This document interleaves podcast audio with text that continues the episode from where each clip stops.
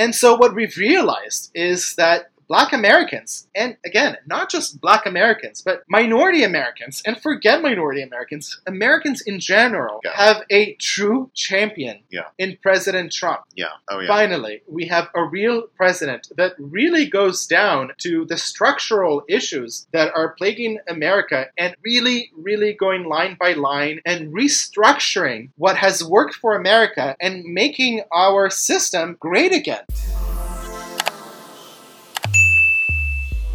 Hi, guys, and welcome back to episode four of the official House of DMaaj podcast. I'm Ariel DMaaj. And Zane here, and we are so excited because we are going to continue where we left off last time on what has Trump done for minorities. We were running a little bit long on our last podcast. We were at the one hour mark. We try to keep it around the one hour mark. But we just had so much content to get through because he's done so many things for minorities, and we just wanted to make sure to cover at least the most important parts of what he's done. So we will try to keep today's podcast around the one hour mark. Fingers crossed. But before we begin, if you haven't done so already, please make sure to subscribe. And hit that notification bell so you can know when our next podcast, our next videos come out. And we've also received a few messages from people saying that YouTube has dropped them from our subscriber list. So if you've already subscribed, please make sure to check that you're still subscribed. All right, Ariel, are we ready to get into it? Absolutely.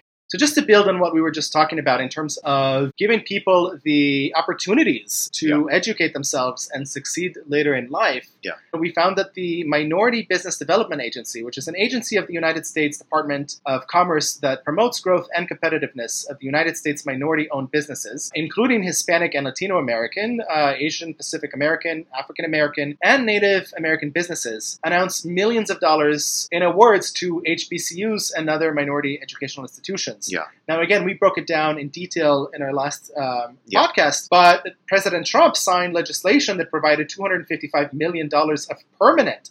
This is permanent annual funding for HBCUs, uh, historically black colleges and universities, and other minority serving institutions. So, this is something that really is changing people's lives for generations, Yeah. and it's a multi generational effect. Oh, definitely. And the reality is that the Trump administration is on track to become the greatest champion for HBCUs and other minority serving institutions ever with its continued support and budgetary increases with the help of the 115th GOP controlled Congress. Yeah. So it's just kind of funny that we're constantly hearing how Republicans are racist, how they don't care about minorities, how racist this administration is. Yet this administration and the GOP controlled Congress and Senate are actually being the greatest champions for these institutions ever.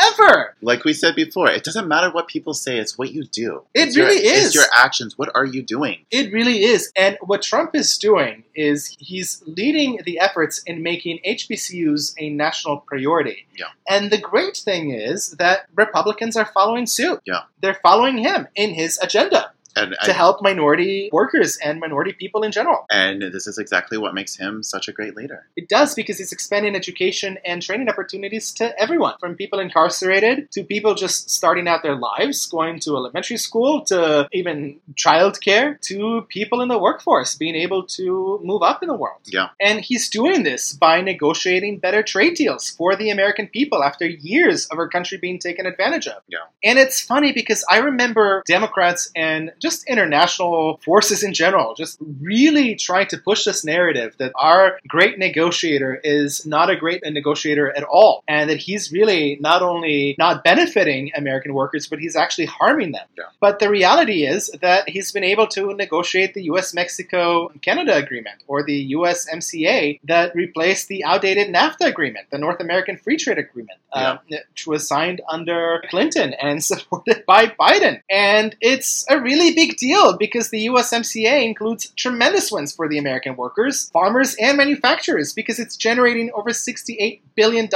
in economic activity and creating 176,000 new jobs. Now, again, these are part of the jobs that we were told were never coming back, right? These are the jobs that are in farming, but also manufacturing. These are American vehicles being made in America, but Yeah. also vehicles that are sold in the US being made here in the US. As opposed to being made in Mexico or other places, and Yeah. that's a really big deal because it, it really breaks down this narrative that these jobs are not coming back and they're nowhere. And I think that the media really did us a disservice because they helped push this narrative that because of automation and because of cheaper labor abroad, these people who are left behind are basically they just you know we have to we have to be okay with this. We have to come to terms with the fact that large segments of our population are not going to be able to succeed and they're going to be left behind. And Trump just shattered that idea Yeah. into million little pieces. Yeah. Um, yeah. You know, and again, it's in every sector, right? Yeah. It's in every sector. And it's fascinating because it's not picking and choosing one company to help, it's entire industries. And that is where that difference between a business mindset versus a community organizer or a lifelong politician like Biden Yeah. right? And um, you know, part of what we've seen that really helped the American workers, aside from the USMCA agreement, was also the two agreements that he's negotiated with Japan, which boosted America's agricultural and digital trade. We're the world's third largest economy, and thanks to his efforts, Japan actually opened its market to approximately seven billion dollars in American agricultural exports, uh, which is tremendous for minorities working in agriculture. Oh, yeah. Right? And we know in, in you know California, Yeah. you know, most of the people who are working in agriculture are minorities. Yeah. So this is a really, really big deal because this is what's providing these jobs. hmm In reality, he's building coalitions to help minorities everywhere. He's Yeah. building massive coalitions to help bring back black America and minorities into the fold of corporate America. Mhm. And the way that he's done it is by, for example, working with the Rainbow Push Foundation, which is a nonprofit organization that pursues social justice, civil rights, and political activism. It's fascinating because it was formed as a merger of two nonprofit organizations founded by da da da da da no other than Jesse, Jackson. so it's kind of interesting, right? He's Yeah. founded both the Operation Push and the National Rainbow Coalition, which together made the Rainbow Push Foundation. Yeah. Um, so, I mean, you know, people who are saying he can't work across the aisle, I mean, Jesse Jackson. Yeah. That's what he's doing Yeah. to put Americans back to work, and specifically, not just Americans, but minority Americans back to work. Yeah. So, in effect, his presidency transformed the crime ridden inner cities with business development and middle class jobs in the manufacturing and construction sectors through better trade deals and infrastructure projects. And it's really sad to see that these cities are now regressing and losing all of the benefits and improvements that Trump has worked so hard for them to enjoy because of progressive special interests that are inciting violence and disorder within these communities. Well, I mean, this is why they're doing it on purpose because it's like then Trump has a win.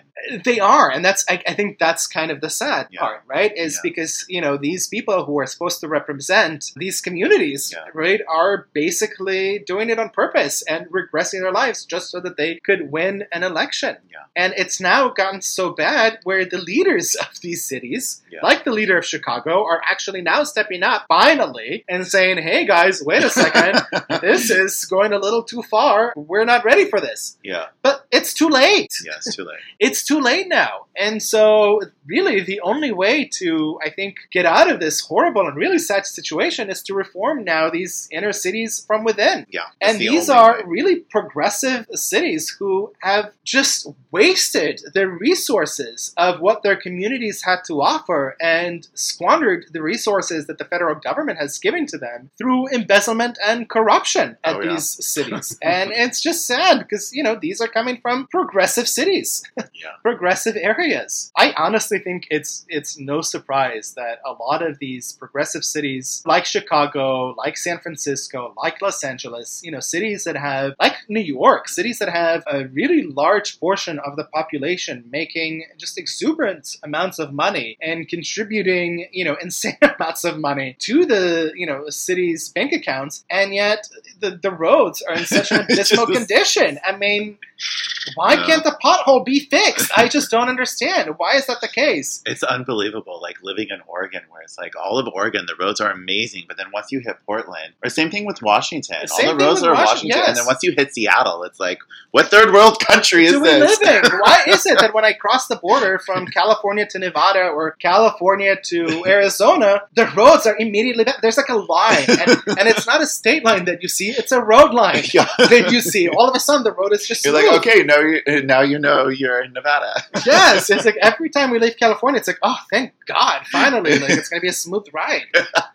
It just doesn't make any sense because it's such a rich state. Yeah. Oh yeah. And sadly, I think this has to do with where the priorities lie of these progressive and left leaning administrations. Oh, absolutely. Because here in California, we're not only encouraging lawlessness, but we're also rewarding it by providing all these benefits Yeah. to a lot of not only illegal aliens, but also a lot of just non working people who choose not to work. Yeah. Um, and it's very sad. And Trump has actually taken historic steps to confront this real crisis that is going on in many states Yeah. across the country. And it's becoming a national crisis now. And is confronting this crisis by confronting the crisis on our nation's borders. And what he's doing essentially is protecting American communities. Yeah. But not only American communities, he's also protecting minorities because it's usually minorities who are choosing to come to the U.S. legally and illegally through our southern border. Right. And a lot of these minorities are pushed into crossing the border illegally by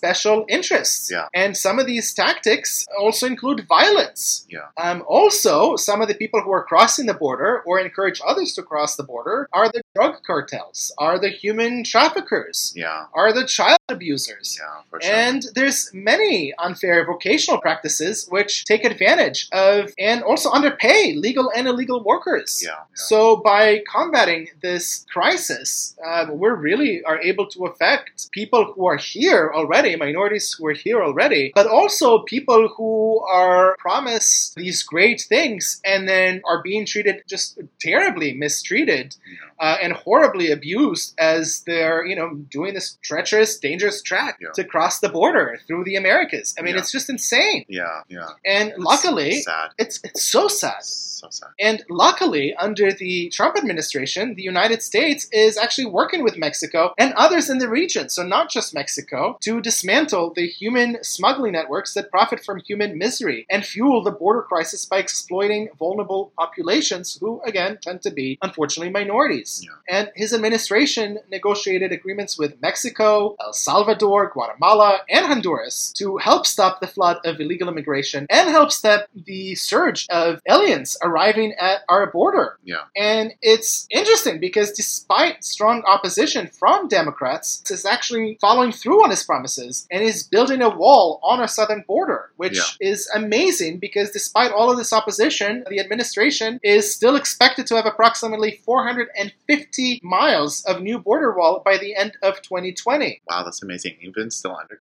virus. Even still under coronavirus by the end of 2020, despite everything. Wow. And that just really goes to show you how much, when it comes to following through on his promises, how hard he's working, because this is one of his major promises. Yeah. And I mean, he has received just about every possible obstacle in fulfilling his promise that he could possibly receive, both from courts and Democrat controlled Congress, and even from members of his own Republican Party. Yeah. So, you know, in my eyes, this is incredible that he's actually able to accomplish this and working hard to continue accomplishing this. And, you know, for all the people who are saying, well, these people are crossing into our border, you know, these are refugees and these are poor people who need our help, uh, you know, et cetera, et cetera, et cetera, I would say that it's true. These are definitely, you know, among some of the people who are crossing the border, we do have some refugees. We have people who are basically escaping oppressive regimes. Yeah. Communists, by the way, socialist oppressive regimes, Yeah. like the ones in you know, Cuba and Venezuela. But also, a lot of these people are being pushed to make this trek to the U.S. when they could be asking for asylum in multiple countries along their way. They don't have to come here to the U.S. And coming here to the U.S. is a personal choice that has to do with wanting to receive better economic mobility or because they're being pushed by these special interests. And instead of helping these people by allowing them to come to the U.S. so that they can get better economic mobility, we should really concentrate on reforming these communist social countries from within so that they don't have a place that they need to escape from in the first place. Yeah. Because a lot of people are escaping not because they want to escape, escape, but because they're literally fearful for their lives. Yeah, and totally understandable. And totally understandable. And, you know, that's why it's so important that countries like Mexico do more when these people arrive at Mexico's border to help them. Because the international law states that when someone is escaping an oppressive regime, or when someone is escaping because of fear for their life, or whatever the reasons are, and when they are a legitimate refugee, they are required to seek asylum at the first safe country that they arrive to. And,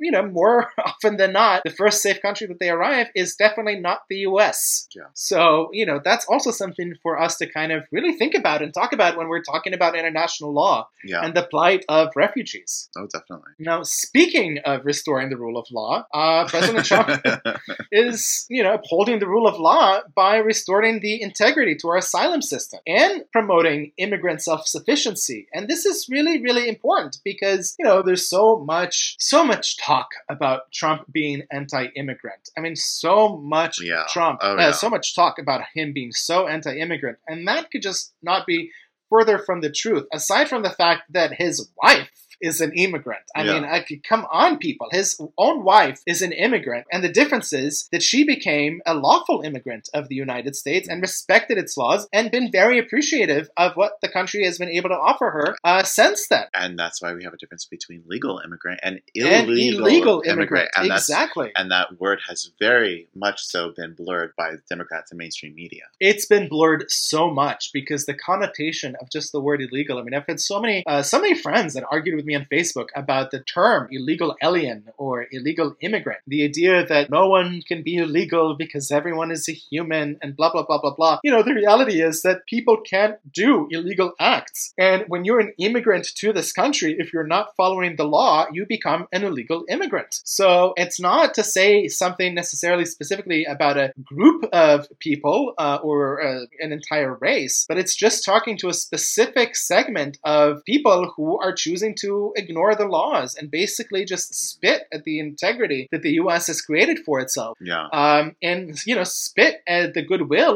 that the American government is providing its residents who come here legally. Because at the end of the day, our nation is a nation of immigrants, but it is a nation of legal immigrants and of people who want to follow and support the rule of law that the U.S. has created. Because it worked out for the U.S. You know, it's the U.S. has had a lot of ups and downs, and it's not a perfect system, but it's a good system. Yeah, well, I think that's the thing is is that a lot of emotion has been wrapped up in the words instead of just looking at it legally and the structures and the rules that have already been implemented from the very beginning, breaking that structure down and, and attaching emotional feelings or morality connected to it. Every time you use the word illegal immigrant or illegal alien, like there's a negative connotation about it, like it's a bad thing. And in reality, all it is is it's a legal thing. It's it's legality. It has nothing to do with emotions or feelings. that's actually, I think, such a great point. And to all the people who are preaching this, you know, morality in terms of how we deal with the people who come through our border, through our southern border illegally, I don't see what's moral about someone who happened to win the geographical lottery simply because they happen to come from the south of our border as compared to someone from, uh, I don't know, let's say Ukraine or one of the disputed territories in Georgia. How it's somehow more moral for them to skip the line and come here and be able to get immediate immigrant status, or even if they go through the system, why do they get to skip the line as opposed to someone from maybe Zimbabwe?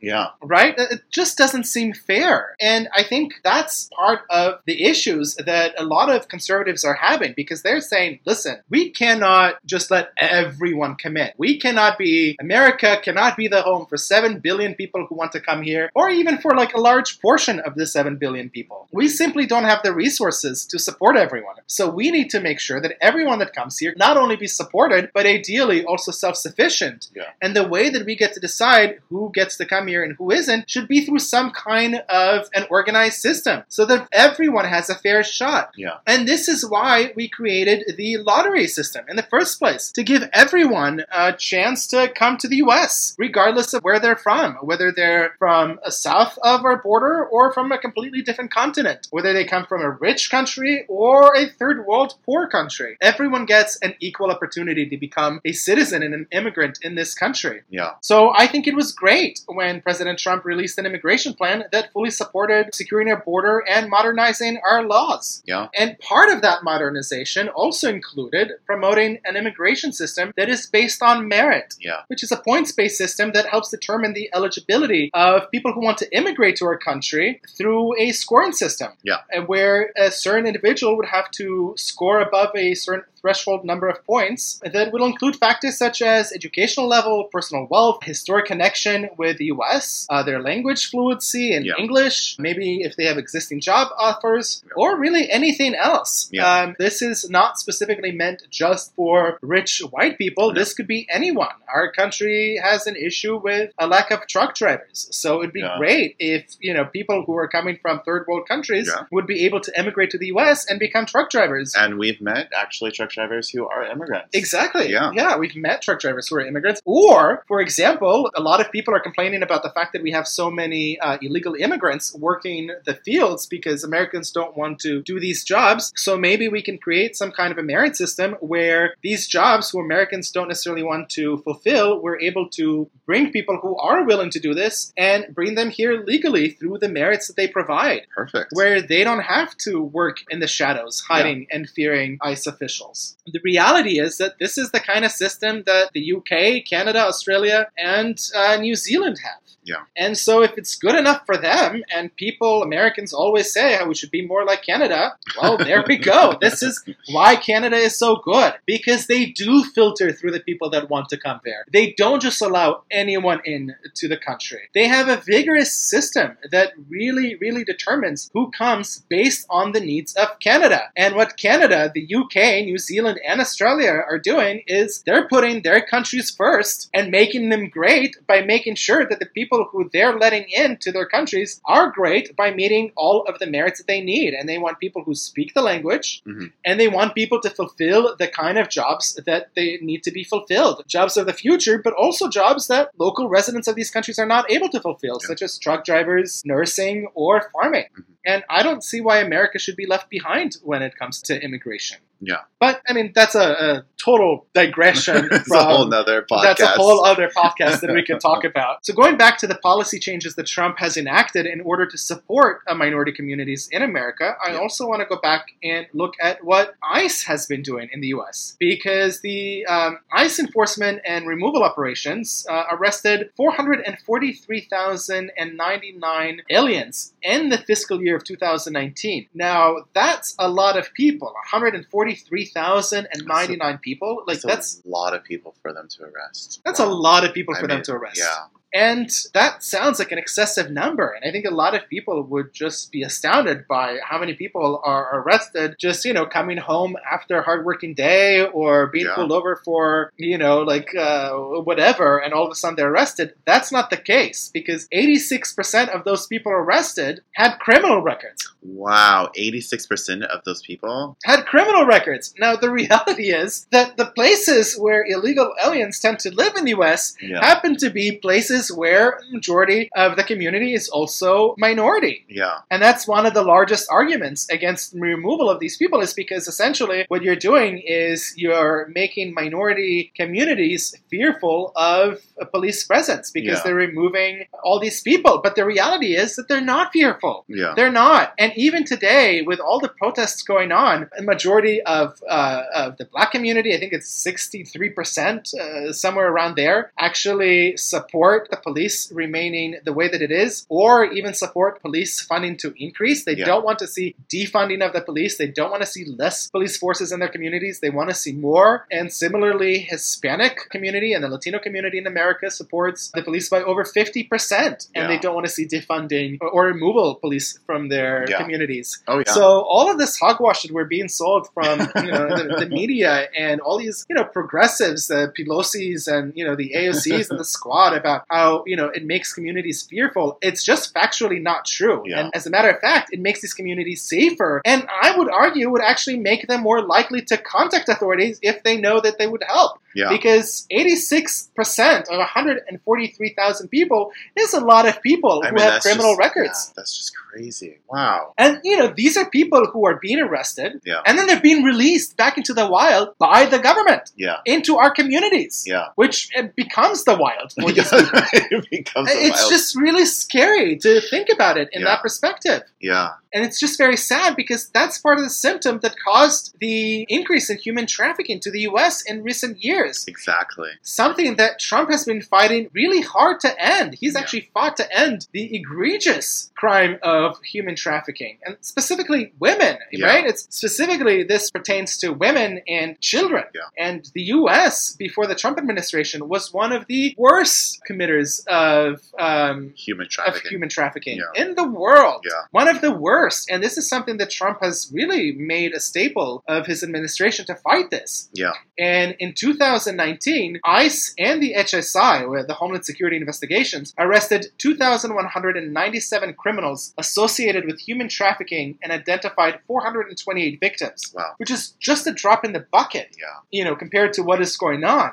But again, you know, the president is really changing the narrative of the U.S., allowing all these human traffickers and sex slaves who Yeah. are coming to the U.S. And as a result, he signed the Trafficking Victims Protection Reauthorization Act, Yeah. which tightened criteria for whether countries are meeting standards for eliminating trafficking. So now the U.S. went from being one of the worst offenders of human trafficking in the world That's incredible. I did not know that. Yeah, Wow. no, it's it, it's it's really incredible because you know we're going from being one of the worst in the world offenders to tightening criteria for whether countries are meeting standards for eliminating the trafficking. Wow. It- It's it's a complete shift. Yeah. You know, and we had an administration, the previous administration, that touted how they're all about you know women and you know Yeah. minority groups and all Me these too. things. Yeah. And then, you know, well, and the Me Too, which happened under uh, Trump too, but that's a huge organization that talks about you know Me Too and women's rights and blah blah blah. But here's uh, you know the president who's really doing something about it. And Yeah. personally, I would love it if Alyssa Milano tweeted about this Yeah. and no. said, "Hey, let's support this initiative," Yeah. you know, instead of some other crap that she's tweeted about.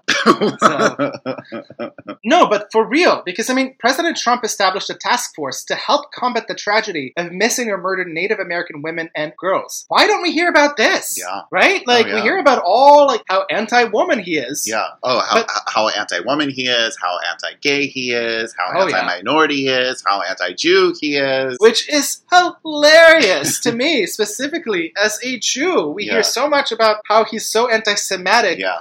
Nazi practically, Yeah. practically Hitler in, Yeah. the, in the Oval Office, right? And it's just, it's so funny because his own daughter is Yeah. Jewish. His daughter is and son-in-law are both Jewish. Okay, Orthodox Jewish, not Yeah. just Jewish, you know, blah blah blah. blah. They're religiously Orthodox Jewish. Yes. Okay, his grandchildren Yeah. are Jewish. He has received so many awards from Jewish organizations, from the ACLU, from Israel itself as Yeah. well. Uh, you know, much earlier, even before he was president, and during his presidency, Yeah. it's just a laughable idea in, in, in my mind. Yeah. And it's just interesting because, unlike the Democrats, the president has actually taken decisive action to combat the scourge of hate crimes and anti Semitism that's rising in America. Yeah. He's taken decisive action. He signed an executive order making it clear that Title uh, 6 of the Civil Rights Act of 1964 applies to discrimination rooted in anti Semitism. Okay? Other administration did not do this, but he's made it clear. Um, his administration also launched a centralized website to educate the public about hate crimes and encourage reporting. Yeah. And it's funny because, you know, even my friends, I have so many friends, including Jewish friends, Yeah. who we talk politics, and, you know, a lot of them are telling me, listen, you know, yes, you're conservative and a right wing, you know, but we still love you. You know, you're still a, you're still our friend. And, you know, when the Nazis, you know, when Trump and, you know, the rest of your Yeah. Nazi friends are going to come after you, Yeah. you know, we'll be there for you later. And it's just funny because I feel like, on the contrary, when they come after you, Yeah. you know, the GOP doesn't have a problem with Ilhan Omar or uh, Rashida Tlaib. They don't have a problem with the anti-Semitism. The GOP was able to support Trump's fight against anti-Semitism. Why weren't the Democrats able to support the same? Right? Yeah. Yeah. Good question. And it's just fascinating because since January 2017, the Civil Rights Division at the DOJ has obtained 14 convictions in cases involving attacks or threats against places of worship. Wow. Okay, it's important because in March 2019, the Democrat controlled House struggled to rebuke the blatantly anti Semitic remarks from then freshman Representative Ilhan Omar and Rashida Tlaib. And rather than forcibly denounce anti Semitism within their own ranks, they actually passed a watered down resolution calling out all hatred in general Yeah. right? Because two members or three or four members of the Democrat controlled House were not in agreement in terms of adding anti Semitism. Yeah. And the Democrats actually had to back away from it. And, you know, listen, the idea of calling out hatred uh, in general is a great message. Yeah. But it was completely non responsive to the actual historical moment of the time. Yeah. It's just, I mean, actions speak louder than words. Actions speak louder than words, exactly. And so, you know, Nancy Pelosi can talk about how anti Semitic Trump is and how he's colluding with all these white supremacists or whatever, Yeah. but the actions of what he's actually doing contradict that to the T. Yeah. Whereas the actions that the Democrats and the Democrat controlled House are doing, they're showing. I'm not saying that uh, Nancy Pelosi is a huge anti Semite. On the contrary, she fought hard against her Democratic colleagues to add anti Semitism in their resolution. She just failed miserably Yeah. against the growing segment of what is today the left, of what Yeah. is today makes up a large portion of the Democratic Party Well- and what represents progressivism. Well, because her her Democratic Party is not her Democratic Party anymore. It's not. It's no longer her Democratic Party, and I think her her you know days are well. I mean, she's also 130 years old, so obviously her days are numbered in Congress. But you know, I doubt she will have more than one more term uh, as Speaker of the House. And you know, again, contrast that with the Republican-controlled Senate, right? Because in the Republican-controlled Senate, you had Democrats and Republicans working together. Yeah. You had Senator Ted Cruz of all people, right? Super right wing, and Tim Kaine, who um, ran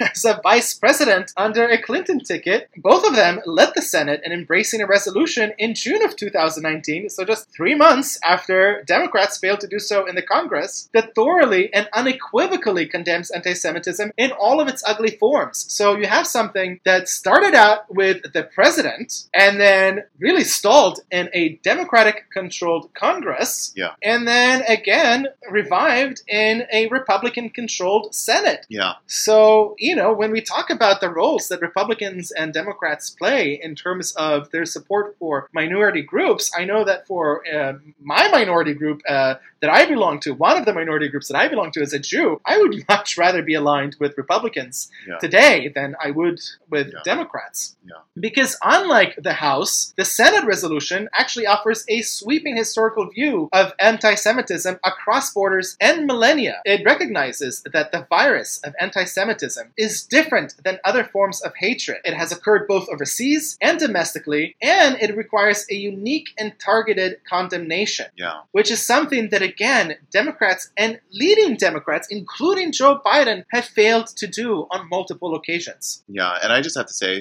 to all of the Jews who are out there who are listening right now, really look at the actions. Look at the actions of what um, is actually being done, and, and not listen to the words. You know, because the words get so jumbled up, and you don't know what the truth is in the words. All you know is the truth is within actions. It's true. And I mean, words do matter. Don't get me wrong. Words do matter. But when we live in a world of just snippets of what people are saying, no Sound one. bites. sound bites. Yeah, Thank you.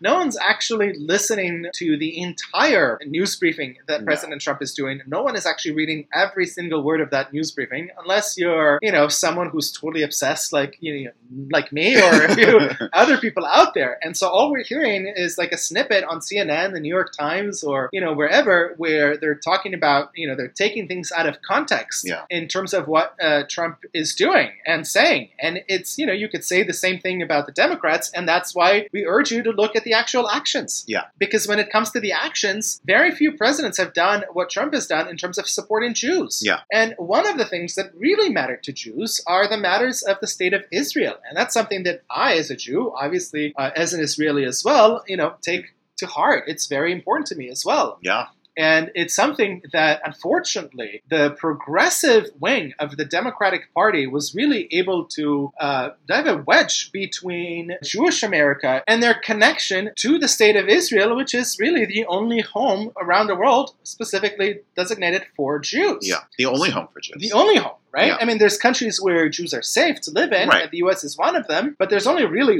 one country around the world where Jews don't have to worry about anti-Semitism, and that is Israel. Mhm. They have a whole host of other issues, Yeah. but anti-Semitism is not one. And it's kind of great because since taking office, President Trump has taken historic steps to support and defend our cherished ally Israel, Yeah. uh, which is something that the Obama administration has promised to do and failed to do in their terms, in my opinion, and definitely something that Biden has talked about for decades now, or almost half a century. Yeah. 40, Right? 40 plus years Yeah, in politics. Trump did what many presidents before him have come and promised that they would do, including Barack Obama Yeah. and including Biden as his VP and including Biden every single time he's run for president. All 74 times of those where he ran for president, he's promised to do the same thing. And Trump has actually made good on his promise. And he recognized Jerusalem as the true capital of Israel and moved the United States embassy there. Yeah. And it was interesting because a lot of the people on the left have said that this is going to lead to violence and bloodshed, which is a part of the reason why a lot of presidents have postponed this move every six months because uh, it was actual U.S. law that required the U.S. to recognize Jerusalem as Israel's capital, and then each president just Push it back another pushed it back months. another six months, where Trump finally didn't. Yeah. And despite what many people feared that it would bring to bloodshed and violence, Israel is actually building closer ties with its Arab neighbors. There you go. And it's just very interesting because if you guys remember uh, Barack Obama's first international trip, the first thing he did was basically an apology tour, going to Egypt and all these Arab states, apologizing for what America is doing. Whereas Trump is actually standing strong with his allies, standing strong with Israel. And what it's now doing, it's bringing a lot of these Arab countries out of the fold and into the open arms of Western society, Yeah. where they're reforming from within with the help of our president's assistance. Yeah. And they're actually warming up and opening ties with the state of Israel. And that's really something that is going to help create not only just peace in the Middle East, but potentially global peace. I'm not saying Trump is Mother Teresa or Gandhi or anything like that, where he's going to bring world peace, but I will definitely argue that through his actions, the probability of creating peace around the world, a real and true lasting peace, not just peace on paper, not just Or peace know- just to last during his term. Right, or not just peace that will last during its term, not something that's, you know, signed with all the bells and whistles and, you know, like the Oslo Accords of the 1990s that brought in destruction and chaos in the Middle East region, actual, real peace potential between countries who are now openly warming ties to one another. Yeah. Really, thanks to him, he's completely reshaping the Middle East region, which is, you know, arguably one of the most explosive regions in the world. So it's it's kind of incredible. Yeah. On top of that, he's also acknowledged Israel's sovereignty over the Golan Heights and declared that Israeli settlements in the West Bank are not inconsistent with international law and are not an obstacle uh, to a peace between Israel and its neighbors because the reality is, as Israel has maintained over and over again, that these settlements would not be an issue. When Israel needed to withdraw from settlements, they did during the 90s in the Yeah. Oslo Accords. Uh, they also unilaterally withdrew from Gaza and received, you know, uh, thousands of, of rockets firing into them now, uh, indiscriminatory, Yeah. into uh, indiscriminately into various parts of uh, of Israel, and really endangering a lot of innocent civilians, including us when we were there, having to run into bomb shelters, which was just incredibly scary, really, Yeah. to, to live through. Yeah. And you know, at least now we have a president who says, "Listen, through any negotiations, whatever you have, these settlements are not going to be uh, an issue in these negotiations because Israel in the past has already said that they're willing to give up more than 98% of their settlements and the remaining 2% transferred from actual Israeli territory. Mm-hmm. So this is really not an issue. This is an issue that could be negotiated in terms of what the territory is going to consist and look like. Yeah. But at least we have a president that's actually acknowledging the real circumstances on the ground and saying that the relationship between Israel and its neighbors and the pursuit of peace in the Middle East does not have to be tied to the Israeli Palestinian situation. And that is a completely new and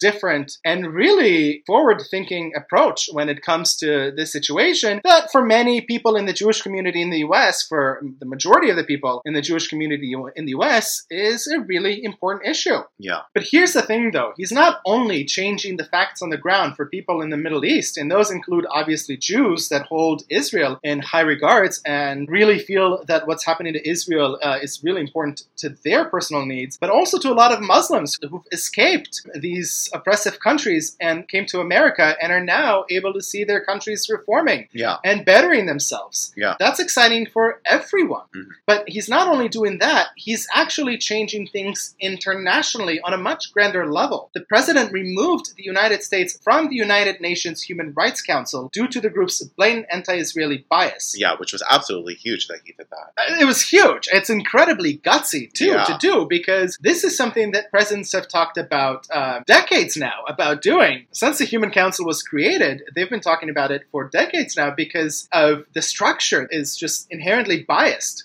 Yeah. towards Israel. And it's just interesting because we hear about Human Rights Council all the time. You hear people like AOC and Ilhan Omar and Rashida Tlaib constantly talking about it. You know, uh, Maxine Waters constantly talking about it. But what a lot of people don't realize is that some of the members, actually new members, forget some of the existing members, new members of the Human Rights Council include Libya, which is now grappled with a civil war since the ousting of their dictator, uh, Muhammad Gaddafi, Sudan, uh, Venezuela, which is now going through complete chaos Well, al- since their last election. and also in Sudan, I mean, how many Sudanese refugees are in Israel? So it's Oh, yeah. actually kind of It's actually interesting kind of that interesting. they're against Israel, but a lot of the Sudanese refugees actually are going to Israel. It's actually really funny because a lot of the countries who are in the Human Rights Council have a lot of refugees who have come to either the US or actually Israel because Yeah. there's a lot of uh, non Jewish refugees who have fled uh, Sudan and Yeah. other African countries Yeah. uh, to Israel for safety. Uh, it includes Venezuela and Poland, who's recently been on an anti LGBT legal tirade Yeah. as well, and Indonesia, who has a terrible human rights record when it comes to women and minorities in their country. And well, also LGBT as well. Well, yes, and the LGBT community as well, absolutely. And these are just the new members. So, existing members of the UN Human Rights Council include Afghanistan, because that's a super human rightsy country. right? human Super human human rights rightsy. country. we have Afghanistan, Bahrain, Bangladesh, the Democratic Republic of Congo. I always love it when a country has the word Democratic Republic of, because you immediately know it's not democratic whatsoever. It's totally authoritarian, Yeah. like the Democratic Republic of North Korea. Um, Eritrea, India, that has uh, a horrible uh, human rights uh, history when it comes to uh, treating women, and actually, Yeah. India was voted as the most unsafe country for women in the world. yeah, that's right. Um, we have Pakistan, Qatar, Senegal, Somalia, uh, Togo, and Ukraine. Yeah. As well. And the previous members of the Human Rights Council include China, Yeah. right? Super human rightsy. Um, Cuba, Egypt, Iraq, Rwanda, and Tunisia. I mean, just like. It's a Yeah, joke. It's yeah. really a joke that the U.S. even took part in this. And it's a joke that the U.S. actually listened to this council yeah. it participated and legitimized it. And finally, President Trump has promoted democracy throughout the Western Hemisphere and imposed heavy sanctions on the regimes of Venezuela, Cuba, and Nicaragua, Yeah. despite the fact that they're members of the Human Rights Council or members or whatever. You know, this is, I think, the main difference between what Biden is offering and what Trump is offering. Yeah. Because these countries, Venezuela, Cuba, Nicaragua, a lot of people, just like I hold Israel in my heart as a Jew, but also as an Israeli, we have a lot of Latin immigrants and a lot of American Hispanics who really care about what's happening in Venezuela, really care about what's happening in Cuba, and really care about what's happening in Nicaragua. Yeah. And he's actually doing something about it to help these people from within. Yeah. Oh, Something that American administrations have failed to do for decades. Again, and, and decades. promised to do. and promised to do. Yeah. And one of the ways that he's done this is by reversing the previous administration's disastrous rapprochement with Cuba, which only benefited the country's dictatorship instead of its people. This is important because in the US we have a huge Cuban American population. Yeah. Most of them are in within the Florida area, as most of us know. This is a really uh, big deal, and it's kind of interesting because the majority of Cuban Americans were actually against Obama's policies, which helped Trump actually win Florida. Yeah. I really think that if it wasn't for Obama's policy in terms of rapprochement with Cuba, Yeah. it's very possible that Clinton would have actually won Florida. So Wow, that's interesting. it, it's it's very interesting because a lot of the Cubans who are now in Florida actually escaped this, you know, socialist and authoritarian dictatorship, Right. this regime, this dangerous regime. Yeah. And this is a regime that Obama and Biden didn't really have much of a problem working closely with. Yeah. It's sad, but it's also scary. Yeah. Trump also enacted a new policy which was aimed at stopping any revenues from reaching the Cuban military or intelligence services. So he's imposed stricter travel restrictions. And he reaffirmed the focus, ensuring that the Cuban authoritarian regime does not profit from U.S. remittance dollars meant to help the local starving and really struggling population. Oh yeah. So he did that by putting a cap on the remittance dollars that people are able to send to Cuba. He also enabled Americans to file lawsuits against persons and entities that traffic in property confiscated by the Cuban regime. The first time that these kinds of claims have been available for Americans under the Helms-Burton Act. Yeah. So on the one hand, you have the Obama and Biden administration that basically bolsters authoritarian dictatorships Yeah. against the will of the Cuban people Yeah. living in the US. And then you have President Trump who actually listened to the Cuban people and Yeah. said, okay, I heard you. Yeah. You guys are not supportive of the steps that the Obama administration took forward. So I'm going to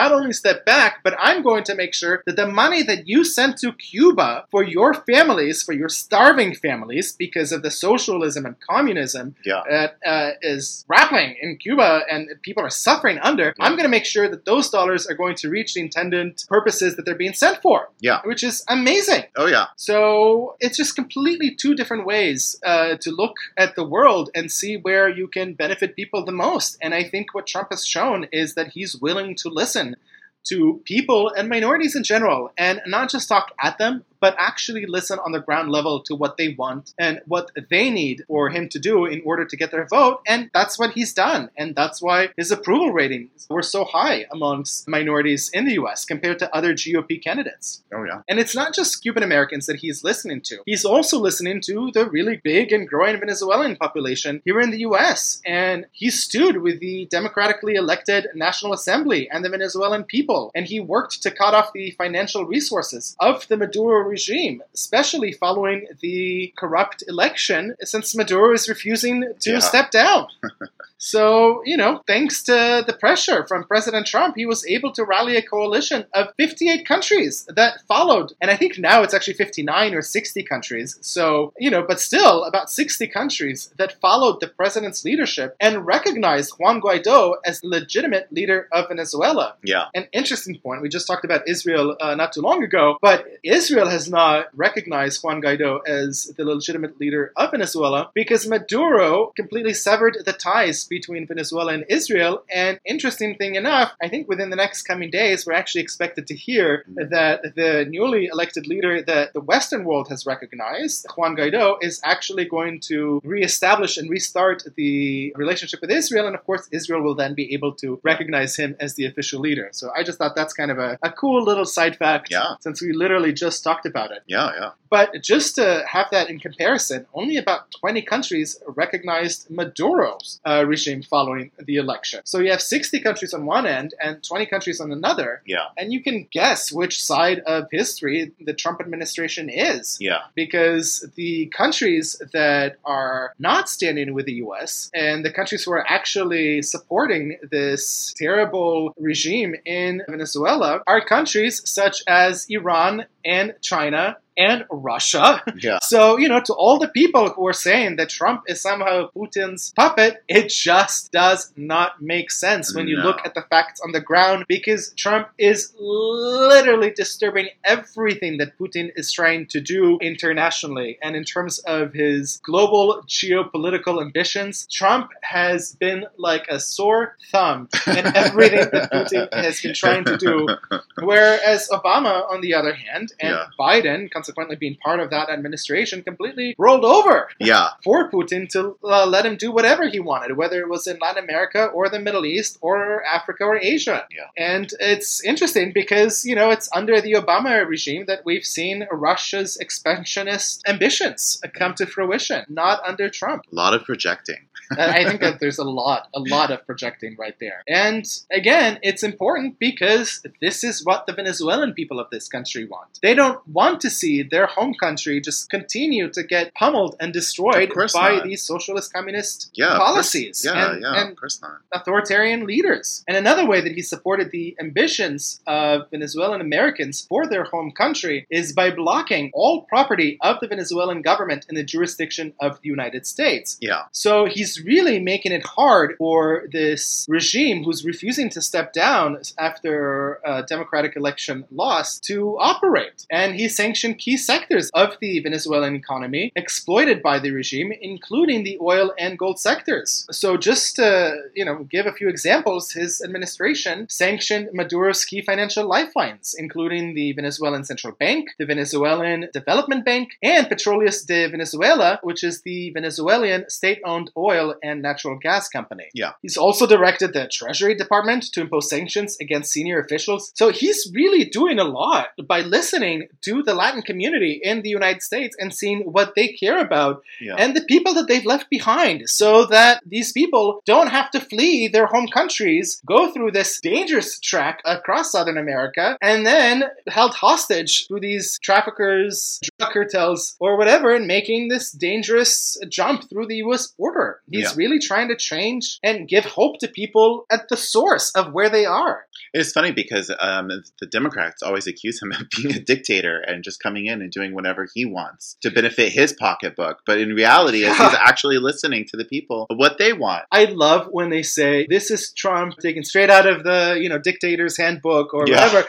But the reality is that Obama and Biden were the ones that cozied up to all the dictators around the world, and Yeah. Trump is actually the one that's doing something about it. He's- But no one's talking about it. Why? Why is no one talking about it? Well, we already know the answer to that. I, I guess we do. And that's why it's so important, you guys, that as you guys are listening to this, I really hope that I know that's a lot of information. We throw a lot, but I really hope that it helps you so that when you guys are going to, you know, talk to your family members or friends, or when you guys are going to argue on Facebook, yeah. I really hope that these are going to be some tools that are going to help you in being able to stand up for what you already know is right, Right. and be able to argue things in an articulate way so that your point gets across without being judged as, you know, a racist or, you know, Yeah. whatever other derogatory term we're constantly being thrown at as Trump supporters or just conservatives in general. Yeah. But, you know, again, it doesn't stop there because he's also listened to the Nicaraguan people of this country. And There's there's more. a lot of this, yeah, in this country,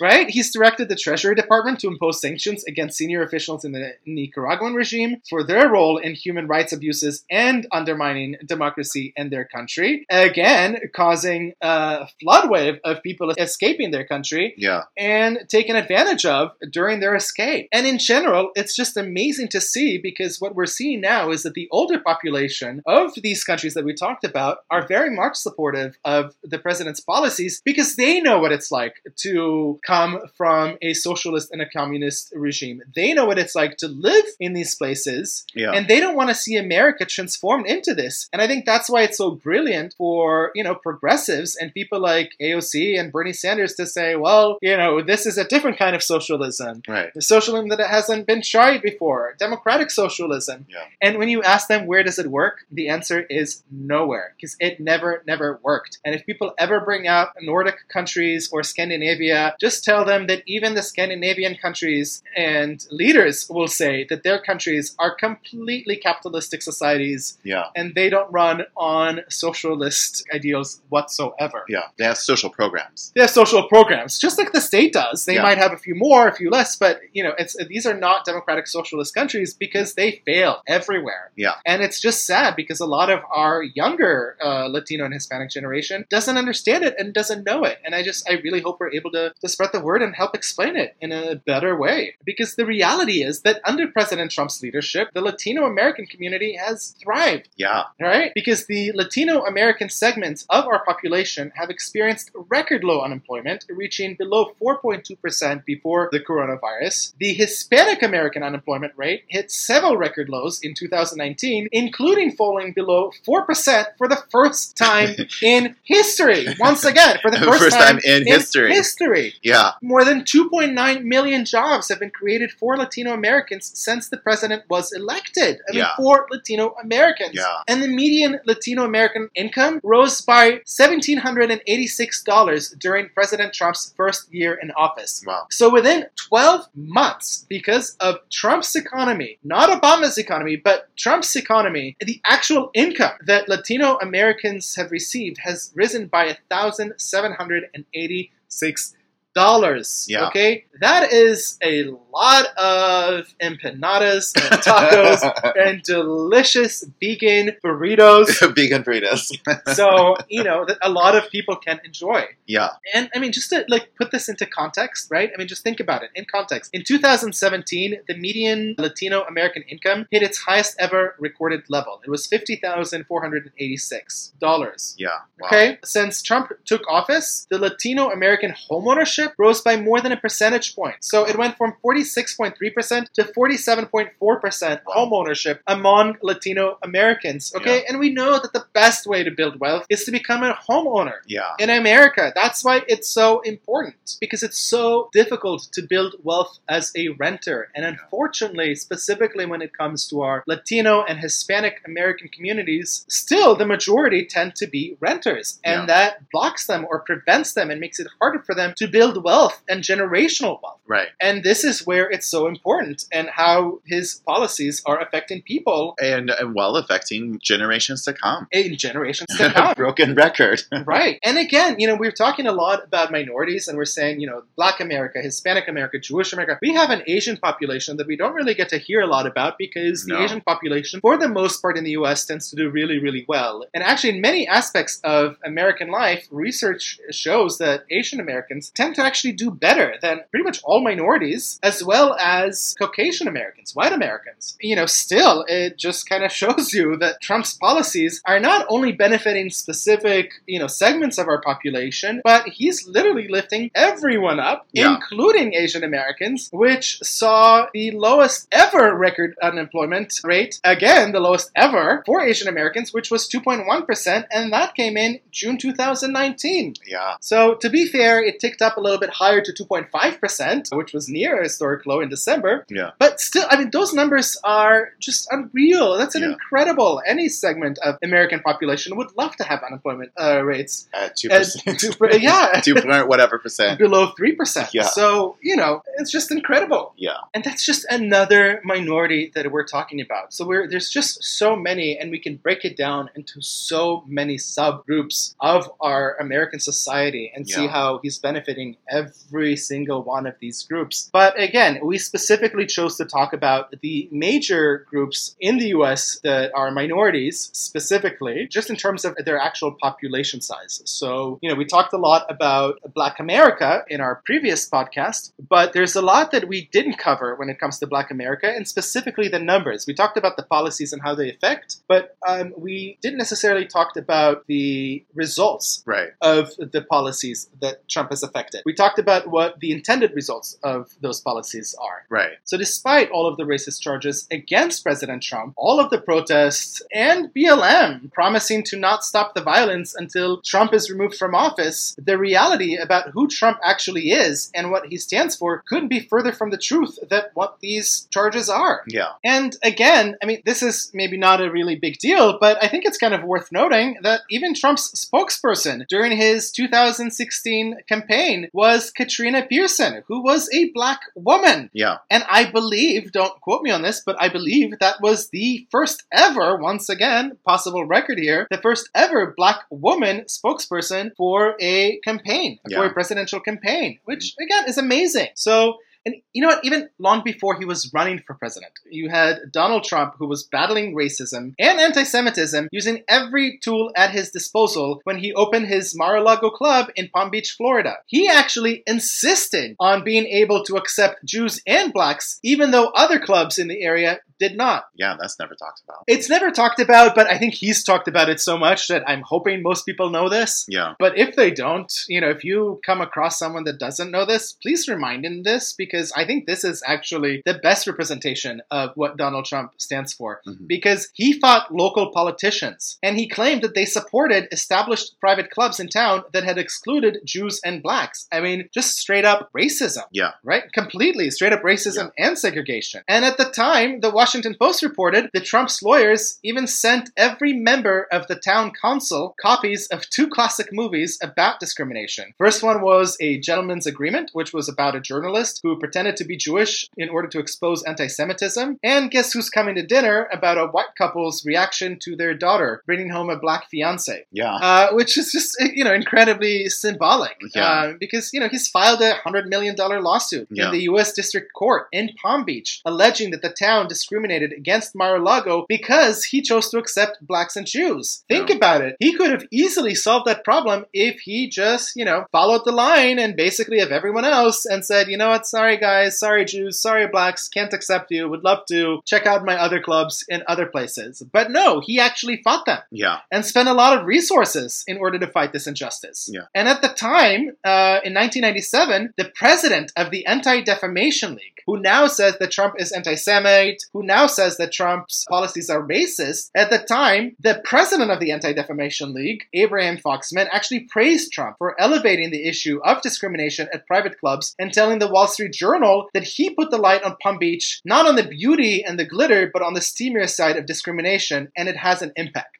Wow. Okay, so the same groups. Isn't it incredible? It's just flip flop, right? It's just ironic. And I have to tell you, for me, it's incredibly sad because I worked with the ADL when I was in college and I dealt with an anti Semitic professor. And it's just very sad for me to see an organization that really fought against discrimination, anti Semitism, and racism in general. And the ADL started as a Jewish organization fighting anti Semitism, and they've really expanded to fight all kinds of racial racism, discrimination, and not just racial, but just any Yeah. discrimination against any member of our society. And it's just really sad to see them become so political because Yeah. this used to be an apolitical organization that was highly respected, and now it's very partisan. And Yeah. I don't see how they're going to reform and rebrand themselves as a nonpartisan group after what they've done during the Trump administration. It's really sad because the ADL had a really great legacy of standing up for human rights, and now it's going to have a legacy of uh, being politically partisan. So, uh, you know, very sad. And actually, at the time, Foxman also credited Trump's move with encouraging other clubs in Palm Beach to do the same as Mar-a-Lago and opening up. That's amazing. So, you know, not only did Trump open up his own club, but he's completely pulled the rug under, you know, racist policies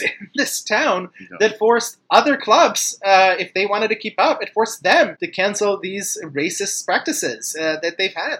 And I mean, this wasn't too long ago. I mean, this was in the '90s. That's this was in the 90s, which unfortunately, I mean, that's, you know, at this point almost like 30, like 30 years ago. But the, the point is that, you know, still, it's way before he even thought of running for Yeah. office. Exactly. So this really shows you what the true colors of this man is, and that's part of the reason why he's received so many awards from both Jewish and Black organizations and Hispanic organizations and so many other organizations. And another, I- I think this is a hugely important point to make because, unlike many other politicians who never had to confront discriminatory segregationist practices before and after they ran for office, Trump actually has a solid track record on this very issue. Yeah. He really, really does. And that's the real Donald Trump, right? He determined that he would do things differently. He actually dealt with the real problem having to do with discrimination based on race and religion in Palm Beach long before he was ever seeking public office, and he confronted a powerful local planning board over its policies pertaining to exclusivity. Yeah. Okay? Now, Biden, on the other hand, who is now seeking the keys to the Oval Office, as a senator, actually led the charge for mandatory sentencing, which we talked uh, just not too long ago, and that led to the incarceration of millions of black people and other minorities for minor offenses. And he also talked about his opposition to court ordered school busing. Yeah. This is fascinating. At the time, famously saying that unless we do something about this, my children are going to grow up in a jungle. Wow. Right? Now, again, I just want to quote this out. Like, this is a direct quote from Biden. Unless we do something about this, my children are going to grow up in a jungle. I mean, just imagine if Trump said something like that. I mean, that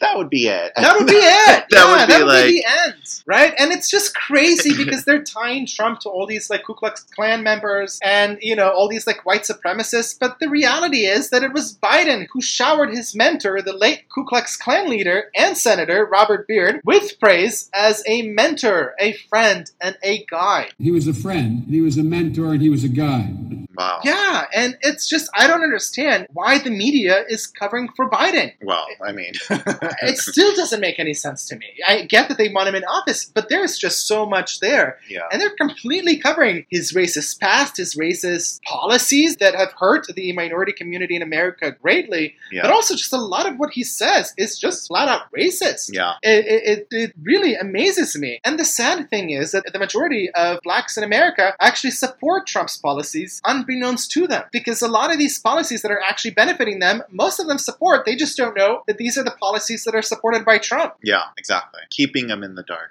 Right, because as soon as minorities, and specifically black people, because they vote for Democrats in overwhelming numbers compared to any other group, keeping them in the dark and uneducated is really the best way to make sure that they continue to vote for you. Well, of course. Yeah. Because once they find out what Trump actually stands for, they leave the Democratic plantation. Yeah. And they walk away. They leave the left. And this is why there's organizations like Blexit. Exactly, like Blexit, like Walk Away, like uh, Left to Left. All of these, you Yeah. know, uh, Jexodus, all of these organizations are meant for people who are finding out what The you truth. know, the truth, right? And what the GOP, and more specifically, what Trump is also like doing for their segments of the population that they care about. Yeah. I mean, just to like put this in perspective, right? The Trump administration proposed a new five billion dollar annual tax credit to promote school choice. Yeah. Okay, now this is something that the left absolutely hates. They hate school choice. They don't want to see this happen. They're fighting against it. But the reality is that this move is supported by two thirds of black Americans. That's amazing. That's amazing because 66% of black Americans want to be able to choose where to send their kids. And, you know, maybe it has to do with the fact that they live in subpar neighborhoods that are not as economically affluent Yeah. as a lot of their representatives and white America. And they want to be able to send their children to the same schools that white Americans send their children to. They want to be able to send their children to the same schools that Nancy Pelosi's children and great children get to, well, get to enjoy.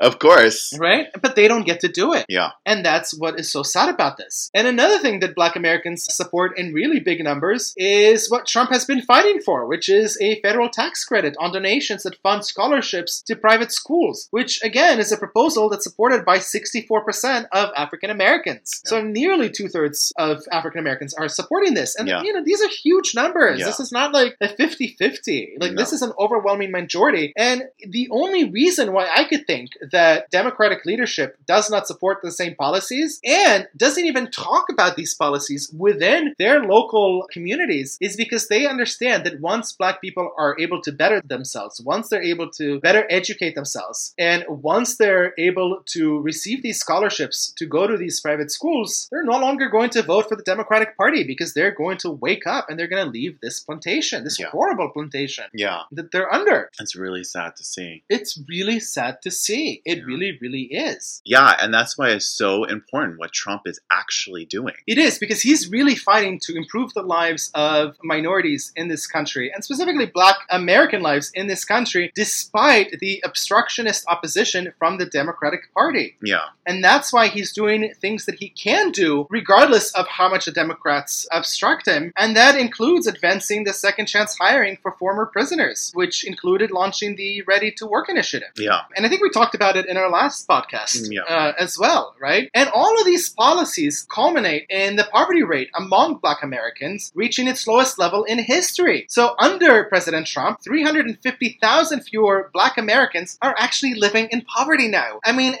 to me, that's just incredible because for the one segment of our population, that it is the hardest to get out of poverty. yeah, It's the black population. And we've really talked about it so much in our first podcast yeah, because they're just crippled with so many uh, systemic issues Yeah. um, that really block them and prevent them from growing uh, Yeah. in their lives, but also just from the cultural affiliation to the Democratic uh, Party, because so many of them are now dependent on these handouts that they're getting from the party. And Yeah. by having 350,000 fewer black Americans living in poverty, that means that they're no longer dependent on the government uh, Right. for handouts. And that means that their children are now going to grow up in homes where not only are they not dependent, but they're now taking ownership for the course of their lives, Yeah. for the future of their lives. And Trump is really giving people hope. yeah. A lot of That's hope. what it really comes down to, Yeah. which is incredible. And that's also part of the reason why he's created an incredible 1.6 million new jobs for black Americans since his election. Yeah, And, you know, we're pointing this out because obviously every president creates millions of jobs, you know, they all say. And some presidents will lose more jobs than they create, but they'll always talk about, you know, how many jobs they actually create. Every president creates millions of jobs. But what makes this specifically so different is that the jobs that we're seeing, the job growth that we're seeing under the Trump administration is not intended just for the white American population. yeah, It's not just a Caucasian job creation. It's mainly driven by lower socioeconomic job growth, which specifically pertains to black Americans Right. and other minorities, like the Hispanic and Latin population in this country, and Native American population, which I know we didn't talk about uh, much, but it's also worth noting how much the Native American population enjoys the benefits of the policies, and we did talk about them a little bit yeah, um, in this podcast. And again, I want to put these numbers in perspective because we're almost done here. And I just really want people to leave this podcast knowing these numbers because we didn't point them out so much in the previous podcast uh, because that wasn't the point of that podcast. But in 2019, the African American unemployment rate hit a record low and it actually reached below 7% and remained there for the entire year. As a matter of fact, it was below 7% for 23 consecutive months. Wow. Okay? Prior Yeah. to President Trump's administration, the black unemployment rate has never dipped below 7%. yeah. Ever. Okay? And in December, the black unemployment rate was 5.9%. Wow, that's incredible, you guys. Five point nine percent. That's incredible because I think that was actually even below what the unemployment rate was for the general population as a whole when Obama left office. Wow. So it's just really, really amazing how much the black community has benefited under President Trump's term and just minorities in general. Yeah. As a matter of fact, under President Trump, incomes for black Americans have increased by 2.6%. Okay? And again, we talked about this in the last podcast where under Obama's eight years, I mean, think about it, eight years under Obama's term after we've experienced one of the worst recessions in American history, and the unemployment wages actually went down by about $900 when you take into account inflation. And under Trump, because of his policies of deregulation and job creation, uh, black Americans actually saw an increase of 2.6%. Yeah. Those are huge numbers. 2.6 might not sound like a lot, Mhm. but that is thousands of dollars a year and hundreds of dollars a month for, you know, people who are struggling paycheck to paycheck. It's a that huge makes a big big oh, huge difference. difference. Yeah. And so what we've realized is that black Americans, and again, not just black Americans, but minority Americans, and forget minority Americans, Americans in general Yeah. have a true champion Yeah. in President Trump. Yeah. Oh yeah. Finally, we have a real president that really goes down to the structural issues that are plaguing America and really, really going line by line and restructuring what has worked for America and making our system great again. Yeah. And I think that's probably what he meant, you know, when he kept saying, you know, make America great again, make America great again, because the structure that uh, our country is based on Mhm. is very, very strong. It really, really is. We just needed to reform it a little bit and improve on it and just, you know, kind of move it towards the 21st century. Yeah. And that's what Trump has done, and very successfully so. Yeah. Oh, yeah. Okay. Well, you guys, thank you so much for joining us on this new adventure of our podcast series. And we really hope that you guys are really benefiting from these podcasts, that you're finding them informational and educational and tools to actually have conversations with your friends and family. And when people come against you and be like, how can you support Trump? He's such a racist. He hates minorities, you know, blah, blah, blah. You actually have the facts to fight against that. And resources that we will provide for you guys. Uh, again, it might not be in the description, uh, but it will definitely be somewhere, whether it's in the comments or somewhere. We'll definitely link out the resources that we used to get this information. And hopefully, you know, maybe in the future we're working on some something where we'll just be able to kind of have all of this information in one place for you guys. Yeah. Uh, I don't know what it's going to look like, uncensored in terms of like podcasts, Yeah. but also I don't know, create some kind of like a, a database or something so that you guys, instead of having to do your own research, or if you want to uh, find some information that we talked about, Yeah. be able to have it just super accessible and very uh, easily reached. And so I don't know what that's going to look like, and you know, hopefully we'll be able to do something Yeah. uh, like that in the future. And until next time, Bye for now. bye, you guys.